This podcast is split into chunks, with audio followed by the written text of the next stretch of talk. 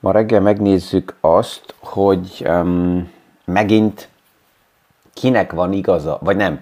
Um, egy kicsit arról beszélgetünk el, hogy vajon kinek lesz igaza. Mi is aktuális pénzpiaci témákról, összefüggésekről beszélgetünk. Gazdaságról érthetően János Zsoltal. Üdvözlünk mindenkit a mai PFS Kávézac podcaston! Az a kép, amit itt most éppen a, csártokba bevetitek, az, az, a, az, a, az a két, két csárt egymás mellé téve, amelyik az egyikben mutatja a Standard Poor's 500 indexnek a fejlődését, és a másik a 10 éves dollár áramkötvénynek az árfolyam alakulását. Az első, amit lehet látni a képen, az az, hogy nagyon erősen a kötvény árfolyama, a 10 éves kötvény árfolyama összeomlott, így azt lehet mondani, 2022 év elejétől, mikor elindultak a kamatemelések. Most 2023 év elején eleinte ez egy picit megállt, a kötvényeknek az árfolyama újra elkezdtek emelkedni, ami abból az elvárásból alakult ki, hogy még olyan két-három héttel ezelőtt az volt a fő sztori, hogy egy kamat emelés lesz a dollárba, és az év végére legalább 0,5%-os kamat csökkentés újra jönni fog. Ez az elvárás, hogy a kamatok csökkennének, ez az aktuális 10 éves kötvényeknek az árfolyamát az újra megemelte, és egy picit kompenzálta azt a fájdalmat, azt a veszteséget, ami a kötvényeknél 2022-es árfolyamból ugye kialakult. De ez a sztori, ez a, ez a narratíva nagyon hamar változott, akár heteken belül, aktuálisan a piac már, és legkésőbb körülbelül szűk két héttel ezelőtt, amikor megjelent pénteken az aktuális munkaerő szám az amerikai piacból, amelyik nagyon-nagyon erős volt, és százezer elvárt munkahely helyett megjelent 517 ezer egy, csak egy hónapban, és ez is még egy első satszolás, aztán majd meglátjuk, hogy ez felfele vagy lefele lesz korrigálva.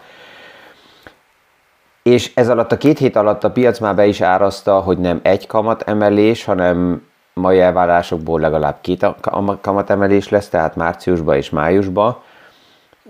Nagy valószínűséggel 0,25 kal és az év végére már a piac nem áraz be kamatcsökkentést. És ezzel a kötvények megint fordultak lefele, tehát azt árazzák be a kötvénypiac, hogy a kamatok hosszabb ideig magasan maradnak. A másik oldalon pedig van a Standard Poor's Index, ott ugye az 500 nagy uh, vállalat van, és ezeknek a részvénye, és normális esetben ez a két körbe, hogyha egymás mellé vannak téve, akkor hosszú időn keresztül párhuzamosan alakulnak, mert hát persze, hogy a, a gazdaságnak az állapota és azt, hogy a kötvényeknek az árfolyama hogy alakul, ez direkt összefüggésben van, de rövid időre mégis eltérnek egymástól, és pillanatnyilag két különböző sztorit mesélnek el. A Standard Poor's Index és a részvénypiac ezen keresztül pillanatnyilag azt a sztorit kezdi mesélni, és egy pár elemző is már kijön a barlangból, hogy vége van a medvepiacnak, és elindult egy bikapiac, igaz, hogy még így a közlekedési dugóba egy kicsit el van akadva, és ezért nem lesz olyan nagy dinamikája ennek a bikapiacnak, legalábbis ez várható, mint amit láttunk 2020-ba, de hogy elindult egy új ciklus, a kötvénypiac pedig azt árazza pillanatnyilag be, hogy magasak maradnak a kamatok, ami normális esetben a gazdaságnak nem jó. És itt jön egy megjegyzése Charlie Mangernek, az elmúlt napokban egy interjú került a kezembe, ahol ő is kijelentette, hogy alapjában örvend annak, hogy a kamatok magasak, és remélhetőleg a kamatok tovább is magasak fognak maradni. Mert az nem szabad elfelejtsük, hogy a gazdaságnak nem az a normális körülmény, amikor kamatmentes hitel folyik minden pénzcsapból, és minden nonsens üzleti modell likviditást kap, hanem a normális körülmény a gazdaságnak az, amikor megvan az a szintű kamat, ami most van, vagy akár magasabb is, és ez megadja a lehetőséget a kockázatokat megfelelően beárazni. Ez persze, hogy azt jelenti, hogyha az erős gazdaságokban, mind a dollár szektorban, mind az eurószektorban, hogyha a kamatszint itt magasabb, 4-5 százalék, akkor teljesen logikus, hogy feltörekvő piacokba, emerging market eh, piacokba, eh, a dollár-euró szektoron kívüli piacokba, ott még magasabbak a kamatok, és ez azt jelenti, hogy ezek a kamatok igenis magasabbak kell legyenek, mert kvázi az úgynevezett kockázatmentes szintről nézve um, nagyobbak a kockázatok más devizákba, más infrastruktúrákba, kisebb gazdaságokba, és ott persze, hogy még nagyobb a nyomás, hogy egyáltalán ezt a gazdaság kibírja és kitermelje, hogyha akár 8-10-15 százalékos kamatokról beszélünk. Tehát ez a sztori érdekes, és ezt érdemes figyelni, hogy kinek lesz igaza a tőkepiacnak, mert tovább is, tehát a tőkepiacnak, a tőzsdének, mert tovább is azt a, azt a sztorit meséli, hogy bikapiac van, és elég erős a gazdaság, ami kibírja a magasabb kamatokat is, vagy pedig a kötvénypiac, amelyik azt jelzi, hogy a kamatok magasan maradnak, még tovább növekedni fognak, ami alapjában nem jó a gazdaságnak. Egy tényező van, az az infláció, hogy egyelőre az infláció, és hogy az nem lineárisan omlik össze, az várható volt, de aktuálisan az infláció magas szinten tovább megállt, és több központi bank már jelezte, hogy ha az infláció tovább ezeken a szinteken megmarad, akkor további kamatemelések fognak jönni. Kanada, Ausztrália, India, a Svéd Központi Bank. Alapjában ők azt jelezték, hogy a kamat emelési ciklusnak már a végén vannak, és mégis kamatokat emeltek. Az infláció tovább is az energia kérdés fogja foglalkoztatni, és érdemes az energia és az olajnak a, a fejlődését is megnézni. Ez ugye mindig két szemszögből van. Az egyik szemszög, hogyha a benzinkúthoz megy valaki, és kell tankolni, akkor szeretné az olcsóbb olajat. Ha az energiaszektor benne van a portfólióba, akkor nem baj, hogyha magasabb az olajára, mert akkor az általában a portfólióba hozza a hozamot, és ezzel tudom ezt kompenzálni, hogy esetleg magasabb az energia ár. Um, csak ha visszagondolunk, egy pár héttel ezelőtt beszéltünk arról, hogy az energiaszektorban dolgozó vállalatok mekkora nyereségeket tudtak felmutatni, és hogy ezzel a likviditással mit is csinálnak. Az olaj oldalán egy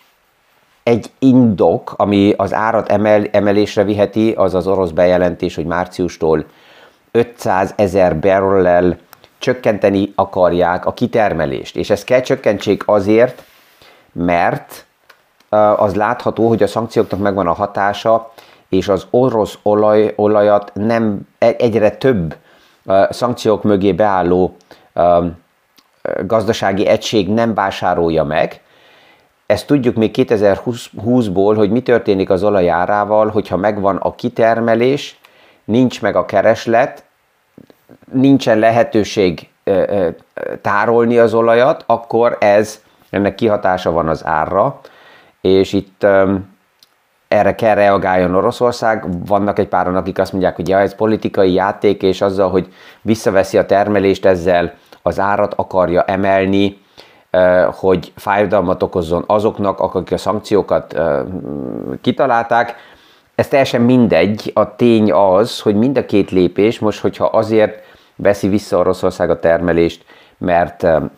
nincs elég kereslet, vagy taktikailag veszi vissza a kitermelést, az ár így is úgy is ebből a szempontból, hogyha az ellátás szűkítve van, akkor emelkedni fog. A másik oldalról pedig az OPEC is bejelentette azt, hogy 2 millió barrel kevesebbet fog eh, kitermelni legkésőbb az év végére. Ez azt jelenti, hogy összességében 2,5 millióval kevesebb eh, kitermelésről beszélünk. Ha a kereslet megmarad a normális szinten, akkor ez egy picit az árat lehet, hogy helyreállítja vagy emeli, de ez még nem nagy emelkedés. az, hogy az ár jobban emelkedjen, ahhoz inkább az a kereslet, ami most Kínában megjelenik, az erősen rá tud jönni. Ha megnézzük az, az olaj opciókat, ami Kínából van bejelezve, hogy Kína mennyi olajat fog megvásárolni 2022-be, 23-ba, akkor a Covid restrikciók lezárása után az látható, hogy a kínai piacokban nagyon erősen megnövekedett a, a kereslet. Az Európai Uniónban egyre több az a, az, a, az a szám és az az indok, ami azt mutatja, hogy 23-ban a recesszió nem lesz Európában olyan erős. Ez nem azt jelenti, hogy kimarad, nagy valószínűséggel halasztva van, és ezért a kereslet tovább magas marad, ami az olajárát tudja felfele nyomni. Csak egy szám, hogy ezt érezzük, hogy az 500 ezer barrel, amit Oroszország márciustól kevesebbet akar kitermelni, ez mit jelent? Ez körülbelül a januári fogyasztásnak világszerte az 5%-a, az 500 ezer barrel. Tehát azért azt lehet látni, hogy ez az 5% az még nem mozgat annyit, de persze, hogy, hogy van jelentősége a piacokban. Van egy szelep, a háttérbe, ami az olajár emelkedése ellen hat, és, és ez a kérdés, hogy ezt Amerika hogy fogja kezelni, ez az iráni olaj. Igaz, hogy Amerika um, szankciókat um, hozott létre több um, ázsiai állam ellen, és uh, ott tevékenykedő vállalatok ellen, főleg Malázia és Szingapur ellen, mert ott nem annyira az orosz, hanem inkább a az iráni olaj kerül egyik tankhajóból a másik tankhajóba, és azután a világpiacra. Itt a fő kérdés az, hogy ezek a szankciók, ezek csak ilyen window dressing, tehát a kirakatot egy kicsit helyre tenni, és azt jelezni, hogy igen, mi valamit teszünk, de a háttérben mégis megengedik, hogy eh, szivárogjon az iráni olaj ki a világpiacra, mert alapjában Amerikának érdeke az, hogy az olajára ne emelkedjen túl erősen, a választói hangulat Amerikában az általában a benzinkútnál dől el, és ha többet kell fizetni, akkor nem annyira lelkesek, és az mindegy, hogy ki van a hatalmon, általában az aktuális elnöknek ez hátrányos. Um, tehát ez, ez a fő kérdés, hogy ezzel mi történik, még akkor is, hogyha hivatalosan megegyezne Amerika Iránnal, hogy hivatalosan is eladhatnak olajat, mivel most kiszivárog már olaj, ezért a mennyiség az nem változna annyira meg. És volt egy érdekes félmondata Joe Bidennek, amikor a múlt héten a nemzet helyzetéről beszélgetett, és itt ö, így, így próbálta támadni az olaj kitermelő vállalatokat, hogy véleménye szerint túl sok ö, nyereséget érnek el, túl sok pénzt keresnek, és nem investálnak vissza az infrastruktúrába a vállalatok. Um, ő így egy félmondva azt mondta, hogy azért az olajra még szükségünk van, mert a következő tíz évben még nem fog sikerülni az energia uh, uh, SWIFT, teljesen az elektromos energiaellátásra, tehát még tovább is az olajra rá vagyunk utalva. Na most, hogyha én egy olajkitermelő cégnek lenne, lennék a CEO-ja, és ezt hallom, hogy aha, a politika akkor nagyon nagy erőfeszítéssel az energiaváltást végig akarja hajtani, és tíz év múlva arra gondolnak, hogy ne legyen szükség um, annyi uh, a hagyományos foszilis energiaforrása, hát akkor persze, hogy oda nem investálok, mert egy investíció az öl, olaj kitermelési infrastruktúrába az nem így 10 év alatt uh, refinanszírozódik, hanem az általában ilyen 30-40 éves projektek, tehát ez a következő, ami ott visszafogja azt, annak ellenére, hogy persze, hogy infrastruktúrába investálnak a nagyvállalatok, de túl keveset. Ami megint azt jelezné, hogy ez az olajárát inkább hajtja felfele. Tehát aki mint befektető azzal a kérdéssel foglalkozik, és nem a benzinkút érdekli, hanem mint befektetés a portfóliójában, mint szatellit szektor, az energiaszektor ott van, annak megvan pillanatnyilag több olyan paraméter, ami azt jelzi, hogy az energiaellátása tovább is drága marad, inkább az ára felfele ment, megy. Ha a globális gazdaság recesszióba kerül, az biztos, hogy ezt visszafékezni. Az OPEC, ha úgy dönt, hogy mégsem veszi vissza a kitermelést, hanem meghagyja magasabb szinten, az is az, nyom, az árat nyomnál lefele és hogyha a globális recesszió valamikor megjelenik, akkor ez is az energiaszektorra hatna, mert az a keresletet veszi vissza. Tehát ez is egy olyan téma, amit ma jósolásként kézbe venni szerintem nonsens, hanem csak érdemes figyelni, hogy abban a szektorban mi történik. És ezt látjuk szinte mindenütt, hogy ahogy a kamatok emelkednek, és remélhetőleg magasabb szinten is fognak maradni, a befektetéseknél egyre inkább az a kérdés merül fel, hogy melyik szektorban van cash flow. Tehát melyik befektetés képes kamatot fizetni, osztalékot fizetni, bérbevételt generálni, és minden olyan befektetés, amelyiknek nincsen cash flow-ja. Ehhez hozzatartozik az egész reményiparág, hozzatartozik az egész um, startup szektor, amelyek főleg abból profitálnak, hogy olcsó a pénz, vagy egyáltalán nem kell kamatot fizetni, az egész kriptoszektor hozzatartozik, aminek nincsen cashflow-ja. Az arany is hozzatartozik, amelyiknek nincsen cashflow-ja. Tehát, ha ezt megnézzük, akkor ezek olyan befektetések, amelyek nem képesek folyamatosan cashflow-t generálni, azoknak mindig csak egy hozam kilátás marad, az a remény, hogy bármilyen okokból az árfolyam növekszik. És az árfolyam növekedése az két oldalról tud jönni. Az egyik, mert a bevásárlás valamilyen okokból nagyon kedvező volt, és a belső érték alatt volt a bevásárlás, vagy az árfolyam azért növekszik, mert valami spekulációs elvárás vetít a jövőbe egy olyan szenáriót, amit beáraz a piac, és ezért az árfolyamok mennek felfele. Tehát ez az, amivel újra és újra fontos foglalkozni, mint befektető, hogyha megvan a portfólióm, és ebből is érezzük azt, hogy csak egy szektor miatt, egy, szet, egy szatellit mellett mindent uh, oda letenni, és azt mondani, hogy all in, és mindent átruházok erre, mert ez egy tuti tip, ez nem volt soha jó, és nem, hát persze, hogyha tétszer véletlen szerencsém van, akkor az az érzésem, hogy szupasztár vagyok, de a valószínűsége nagy, hogy, hogy ha túl szűk a portfólióm, akkor erre inkább vagy ráfizetek, vagy nagyon sokáig kell várjak, amíg ugye a ciklikus fejlődések a piacra oda vezetnek, hogy pont az a szektor, amit én olyan agresszívan bevásároltam, újra majd divatos lesz, és eh, nagyon erősen a kirakatba kerül. Az elmúlt napokban hallottam még egy olyan megjegyzés is, hogy na, hát a nagy eufória az lejárt. Ez eh, még nem így látom, hogy lejárt volna az eufória, sőt,